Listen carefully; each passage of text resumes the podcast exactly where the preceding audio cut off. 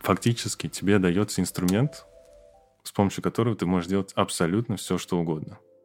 Основную роль, конечно же, играет практика. Можно кучу всего выучить, зазубрить, но не уметь это применить в, в реальной жизни. Вот, у моих знакомых, а у меня много знакомых разработчиков, у каждого есть какое-то творческое хобби. Кто-то поет, кто-то на чем-то играет, кто-то рисует. И таких людей очень много.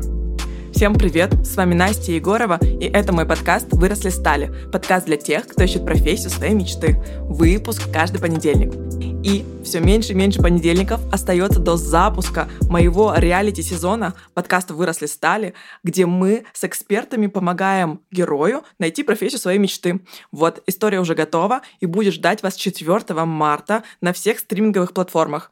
И если ты не любишь свою работу, если у тебя есть какой-то карьерный запрос, ты можешь написать мне на почту grewupbecamesobaka.gmail.com и, может быть, ты станешь следующим героем реалити. А сегодня у меня в гостях эксперт с очень актуальной профессией. Это бэкэнд-разработчик стриминга «Звук» Сергей Бехтин.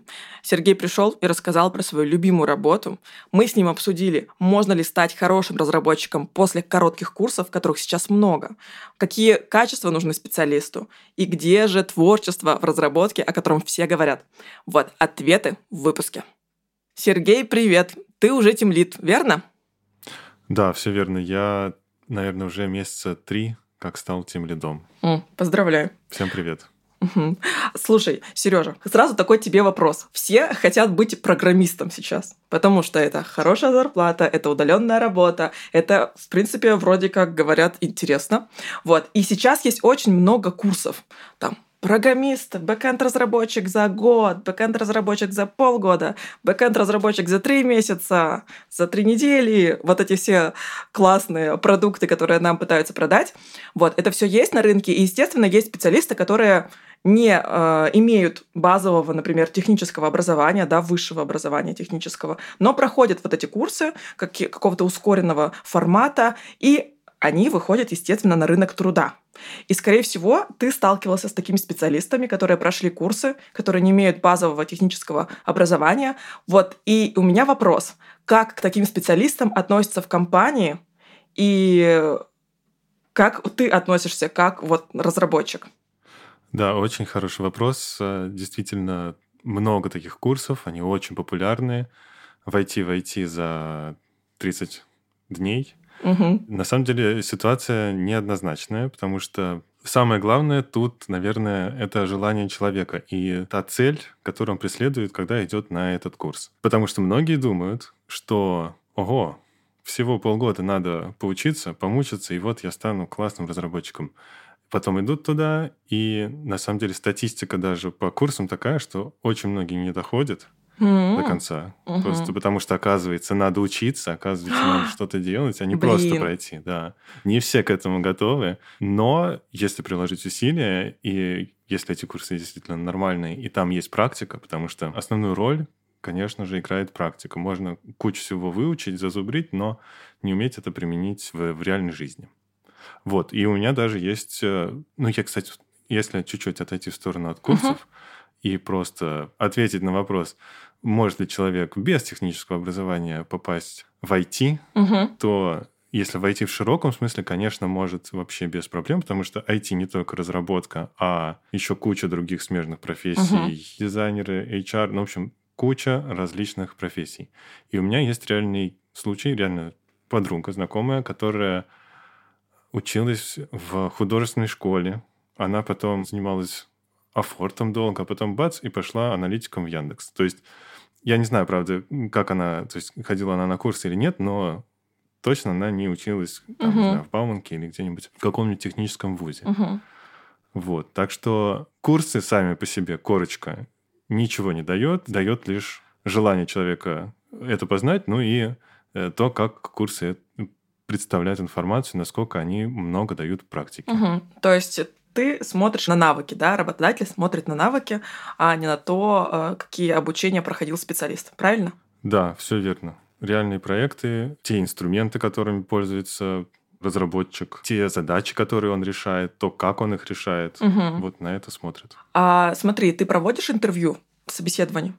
Да, сейчас да, уже? сейчас уже провожу. Ты таких специалистов видишь, когда они к тебе приходят? В основном я сейчас собеседую больше уже опытных разработчиков, уже сеньоров, и там просто уже не стоит вопрос, что вот он после курсов или не после курсов. Обычно там уже есть несколько мест работ, и уже смотришь, Mm. с, с каким стеком работает человек, что Мгм. умеет. Мгм. Много ли специалистов вот таких сеньоров, да? Это, то есть, правильно, это второй этап, да, как бы развития? Или третий даже уже, если вот бэкэнд разработчик, да, мы будем говорить, сначала он там как джуниор, потом middle, да, потом сеньор. То есть это третий, получается, этап. Да, можно даже сказать, ну, нулевой этап — это может быть стажер, Мгм. потом junior, э, middle и сеньор. Чем они отличаются? Они отличаются... Junior — это э, разработчик, которому дают э, минимальные задачи, хорошо описанные, оформленные. То есть он фактически пишет, пишет код, Мгм. просто пишет код. Middle разработчик уже может сам взять какую-то большую задачу, побольше задачу, ее декомпозировать, разобрать ее на части, придумать, как ее решать, Мгм. и уже дальше написать себе план решения этой задачи. Где-то, может быть, даже выбор инструментов, языка, может быть. Ну, э, случаи разные бывают. А сеньор — это... Он может практически все. Ему М. достаточно сказать, просто накинуть идею, что вот хотим сделать вот так вот и круто. И он уже сразу понимает, какие нужны базы данных, с кем нужно взаимодействовать, потому что коммуникация — это очень большая часть э, работы сеньора уж точно, ну и разработчика в целом. Мгм, Поняла. А какая конкуренция вот среди этих слоев специалистов? Где самая большая конкуренция и где ее, может быть, даже нет? И сейчас спрос гораздо больше, чем предложение, может, на всех этапах вот развития специалиста. Расскажи об этом. Да, хорошо. Самая большая, конечно же, у джунов, потому что, во-первых, их, в принципе, больше. Во-вторых, джуном себя считает гораздо большее количество людей, особенно если они закончили курсы, успешно или не очень. И поэтому их количество гораздо больше, чем медлов или сеньоров. Сеньоров очень мало. Тут даже, наверное, обратная ситуация, когда уже работодатели охотятся на сеньоров, и сеньоры не сидят без работы практически никогда, мне кажется. Так. Поняла тебя. Смотри, сейчас у нас еще такая ситуация, вот ты говоришь про джунов, да, что все э, идут в IT, все идут в программисты, их много. И вот очень трудно, как бы, знаешь, просканировать тебя на этом этапе и понять, тебе туда нужно или не нужно. А, И много, наверное, раз, может быть, тебе задавали даже вопрос, как понять, вот, что мне нужно войти. Давай решим эту задачу от обратного. Как понять, что мне не надо туда идти? Можешь сказать вот какие-то, возможно, навыки э, человека, которые или там характеристики, которые э, подскажут тебе, что тебе туда не надо? Э, Ну, это такой пров- провокационный, наверное, вопрос. Если ощущаешь, что решение технических задач не приносит удовлетворения, если ты не хочешь постоянно развиваться, то тебе не войти. Мгм. Так, поняла. Давай поговорим про тебя еще по профессию мы поговорим. А кем ты хотел стать в детстве? В детстве у меня, на самом деле, не было какой-то конкретной цели, что вот я стану разработчиком. Я представлял, что я буду иметь дело с какими-то техническими штуками, но что Мгм. конкретно не, не знал. Мгм. И то есть никаких э, там подсказок судьбы на твоем пути в детстве, да, в, в школе, например, не было подсказок от того, что твой путь профессиональный будет связан с программированием, с разработкой. Нет, ну, у меня отец программист. А, В детстве были какие-то попытки научить меня чему-то такому. Мне это казалось немножко скучным, потому Мгм. что ты видишь код, и все. И, и больше ничего. Но ну, потом просто я учился в школе, думал, куда идти в институт, и в институт я пошел в МИРА, Московский институт радиотехники, электроники и автоматики, на факультет кибернетики. м, Вот, То есть я знал, что куда-то туда, но вот какая конкретно профессия не представлял. И когда ты уже понял, что вот бэкэнд разработка это для тебя? Вот, когда я понял, когда я плотно столкнулся с программированием, потому что в детстве я представлял себе работу программиста следующим образом. Человек сидит и просто пишет какой-то непонятный текст. Как текстовый редактор, и все, и там вот что-то происходит. Но на самом деле, как оказалось, программист, а, да и, в принципе, написание программ — это довольно творческий процесс. Угу. Фактически тебе дается инструмент, с помощью которого ты можешь делать абсолютно все, что угодно. Просто все, что угодно. И это меня зацепило. А, сначала я ну, в институте было программирование, там было задание какое-то, ну, не курсовая работа, но что-то вроде этого, написать игру в консоль. М. То есть мы сначала написал простенькую, потом подумал, так, нет, это слишком просто, надо добавить вот туда еще какую-то навигацию, надо добавить еще какой-то сюжет. И вот э, так ты понимаешь, что просто ты можешь любую свою фантазию, лю- любую свою идею реализовать в коде. Мгм, мгм. И тут папа тебе такой, я же тебе говорил, Сережа. Я говорил, что это интересно. А, ну, возможно, возможно, да. А ты себя теперь считаешь хорошим разработчиком? Это очень сложный вопрос. А, Почему? Ты тимлид большой компании. Вот исходя из этого, да, я считаю, что я хороший разработчик. Еще просто такая штука, как синдром самозванца, который постоянно преследует, и постоянно пытаешься куда-то в какую-то самооценку прийти. Но с этим надо бороться. Ага, а что значит быть хорошим разработчиком? Что значит быть хорошим разработчиком? Это значит не только обладать отличными техническими навыками, но и уметь эффективно коммуницировать, постоянно обучаться, потому что, во-первых, коммуникация без коммуникации никуда, потому что ты работаешь в большой команде а, специалистов разных направлений с а, аналитиками, с фронтендерами, с а, тестировщиками. В общем, со всеми ними работаешь, и чтобы эффективно делать свою работу, тебе надо с ними коммуницировать.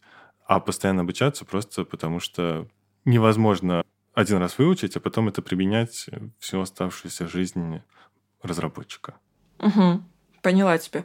Но вот ты говоришь, да, что э, разработчик пишет код, да, в основном ты рассказывал, что вот у него задача все более сложная по мере э, того, как он растет в профессии. Вот. И сейчас у тебя, например, если брать твою работу, да, 100%, то сколько из э, этих процентов ты пишешь код непосредственно? Сейчас, когда я Lead, наверное, до 10%.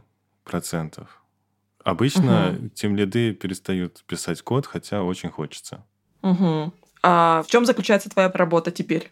Сейчас, как Team Lead, я выполняю такие более глобальные задачи. То есть, когда ты разработчик, когда ты сеньор, ты все-таки пишешь код. Чем круче ты, тем быстрее и эффективнее ты пишешь хороший код. Ага. Когда ты становишься тем лидом, то это уже больше такая менеджерская позиция, где Мгм. надо выстраивать процессы, приоритизировать задачи, общаться со смежными отделами, решать проблемы не только своего отдела, но и смежных, и, в принципе, выстраивать направление движения команд. Угу, поняла. Ну вот смотри, ты выбрал, то есть, э, сторону развития себя в профессии именно вот вертикальную, да, пошел э, уже в менеджмент. А есть вариант, например, для людей, которые не очень коммуникабельные, да, я думаю, что как раз-таки в IT много таких людей.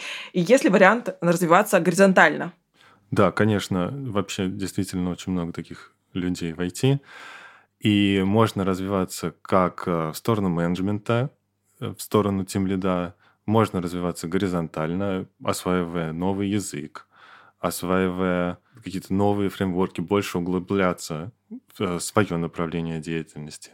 Вот у нас, например, в звуке сейчас э, у на- мы пишем в основном на таком языке Python, но вводится новый язык, э, язык разработки Go, и поэтому можно взять и вот научиться еще на Go писать и писать на двух языках. Понятно. Но смотри, а по зарплате это примерно тот же самый рост или нет?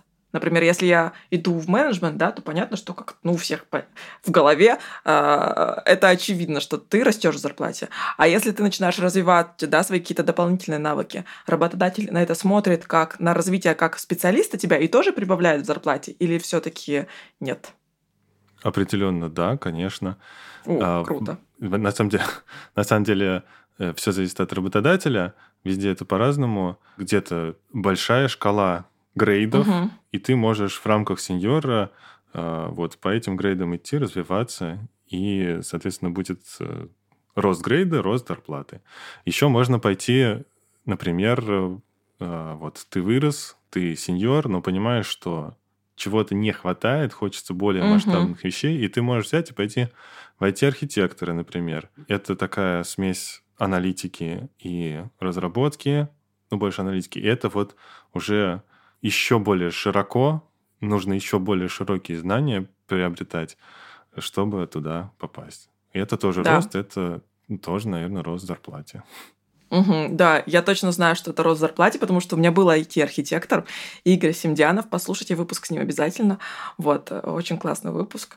Действительно, э, он там рассказал зар- ну, не своей зарплаты, а зарплаты IT-архитекторов, и даже что есть такие некоторые вакансии, про которые нигде не известно на рынке, но они там есть, и там у них вообще зарплаты топ on the топ. А про зарплаты давай поговорим бэкэнд-разработчикам. Какие там зарплаты? Тут сложный, сложный вопрос, потому что ну, так, так получилось, что зарплата очень сильно зависит от, во-первых, грейда, на который ты идешь, э, джун, сеньор, мидл, от локации, где ты находишься, и где находится фирма. Ну и там еще куча разных факторов, поэтому э, это может быть вообще любая сумма. У джуна, например, от 50 тысяч и заканчивая сеньором, у которого, ну, я не знаю, разные есть фирмы, но предел не, неизвестен мне. Угу, Нет, ну, предел есть, неизвестен. конечно, но очень большой разброс, поэтому говорить о каких-то конкретных суммах, наверное, не, не имеет смысла.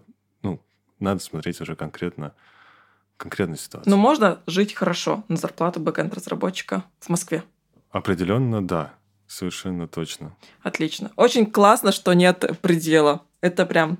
Мне кажется, сейчас все пойдут на эти курсы, про которые мы сначала вначале с тобой поговорили. А, У меня есть э, такая рубрика, которая называется «Вопросы от слушателей». Вот, у меня есть два вопроса. И вот первый вопрос от Оли. Привет. Насколько я знаю, бэкэнд-разработка — это сложная и напряженная работа. А есть ли какие-то определенные способы, которые помогают снять напряжение и разгрузить голову? Хороший вопрос. Спасибо. Да, действительно, бывает такое, что полностью погружаешься в задачи, и приходится целенаправленно пытаться соблюдать вот этот вот work-life balance, о котором все говорят. Это непросто, но, кстати говоря, вот работодатели тоже об этом стараются заботиться. У нас, например, в Звуке есть всякие разные тренировки. У нас в днем есть тренировка. То есть ты можешь днем пойти на тренировку Мгм. там, в зал и потренироваться, перезагрузиться и дальше продолжить работу. Йога есть и куча других Круто. активностей. Поэтому спорт, вот меня спасает спорт вот этого всего. И всем советую. А это в офисе прям, да, устроено? Да, да, у нас прям в офисе есть зал, тренажеры, ну, в общем, все необходимое, чтобы можно было заниматься. Круто. А, И второй вопрос от Даши. Добрый день. У меня такой вопрос. А, Насколько это скучно писать код? И а, меняются ли инструменты в вашей профессии? И насколько быстро они меняются? О, отличный вопрос. Про скуку я уже сказал, да, что со стороны это действительно может казаться чем-то скучным, когда ты просто сидишь, нажимаешь на клавиши, пишешь э, код безликий. Но это очень творческая, а, на самом деле, профессия. Э- э, Ты постоянно придумываешь какие-то новые вещи, ты ищешь пути решения проблемы, и, и можно это сравнить как, например, сказать, художник просто что-то возит кистью по холсту. Ну что это такое? Это же просто ну, скука. Вот. Что касается инструментов, Ага. все развивается очень быстро. Супер быстро. То, что было актуально, не знаю, пару лет назад, ну, три года точно, оно уже перестает быть актуальным. Поэтому нельзя останавливаться в изучении новых инструментов, новых фреймворков. Мгм. И это касается, на самом деле, не только инструментов, но и, в принципе, подходу к программированию, подходу к организации систем, к взаимодействию между сервисами различными. Ну и также это, конечно же, влияет на язык разработки, он постоянно развивается, и за собой это тянет и инструменты разработки. Угу, угу. Спасибо, поняла, да, спасибо, Сергей. Слушай, Сережа, смотри, а, вот ты говоришь несколько раз, да, уже сказал, что у тебя творческая профессия. И это часто слышно от э, программистов, от IT-специалистов, что у них творческая профессия. Но правда, со стороны смотришь, ну, и кажется, она слегка не творческой. Вот ты можешь э, привести пример творческой задачи, например, последней твоей творческой задачи или творческого решения, вот где оно то самое творчество, в чем? Ну, объясни так, чтобы было понятно. Сейчас, да, да, хороший вопрос. Что значит творческая профессия? Значит, что нет какого-то предопределенного, четкого решения там какой-то новой задачи. Тебе приходит задача, тебе надо самому придумать, э, какой алгоритм выбрать, какой подход, э, какую архитектуру э, применить в данном случае, потом все это написать. Хотя, наверное, со стороны это все равно звучит не совсем творчески. Ну нет, слушай, ты начала рассказывать, я поняла, что выбирая инструменты, да, наверное, какими ты, как, какими инструментами и способами ты можешь решить задачу, вот в этом и есть творчество. Правильно ну, да, поняла? да, да. Да, у тебя настолько неограниченные возможности, что ты можешь выбрать язык, ты можешь выбрать инструменты, ты можешь выбрать базу, ты, тебе это надо все как-то еще так красиво сделать, собрать вместе, чтобы это все работало. И ну вот в этом и заключается творчество. И угу. просто по статистике очень большое количество разработчиков творческие люди. То есть, э, может быть, это совпадение, но не думаю. Угу. А, что ты имеешь в виду, что они творческие люди? То есть у них какое-то есть хобби, да? Да, что э, вот у моих знакомых, а у угу. меня много знакомых разработчиков, угу. а, у каждого есть какое-то творческое хобби. Кто-то поет, кто-то на чем-то играет, кто-то рисует. И очень таких людей очень много. Вау, прикольно, это здорово. А у тебя какое? Ну, я играю на музыкальных инструментах разных. Ага. На гитаре, на пианино, на кларнете, на флейтах. Вау. Ну, там Ничего много, себе. Много всего. Круто, интересно. Классно. Классно ты ответил на вопрос. Спасибо большое. Э, и мы подбираемся с тобой уже к финальным вопросам. Продолжу фразу. Быть бэкэнд-разработчиком — это? Быть бэкэнд-разработчиком — это заниматься созданием и поддержкой серверной части приложения, обеспечивать э, ее функционирование, взаимодействие с различными базами данных, с различными другими сервисами. И главное, никогда не останавливаться в изучении новых инструментов, новых э, материалов и, в принципе, в получении новых знаний. Отлично. А, у меня еще есть рубрика, которая называется «Я рекомендую». Здесь мой эксперт, гость рекомендует что-либо почитать, посмотреть, может сходить какую-то, на какую-то постановку в театр. Вот что тебя не так давно впечатлило? Порекомендуй что-нибудь. А, порекомендую две сущности.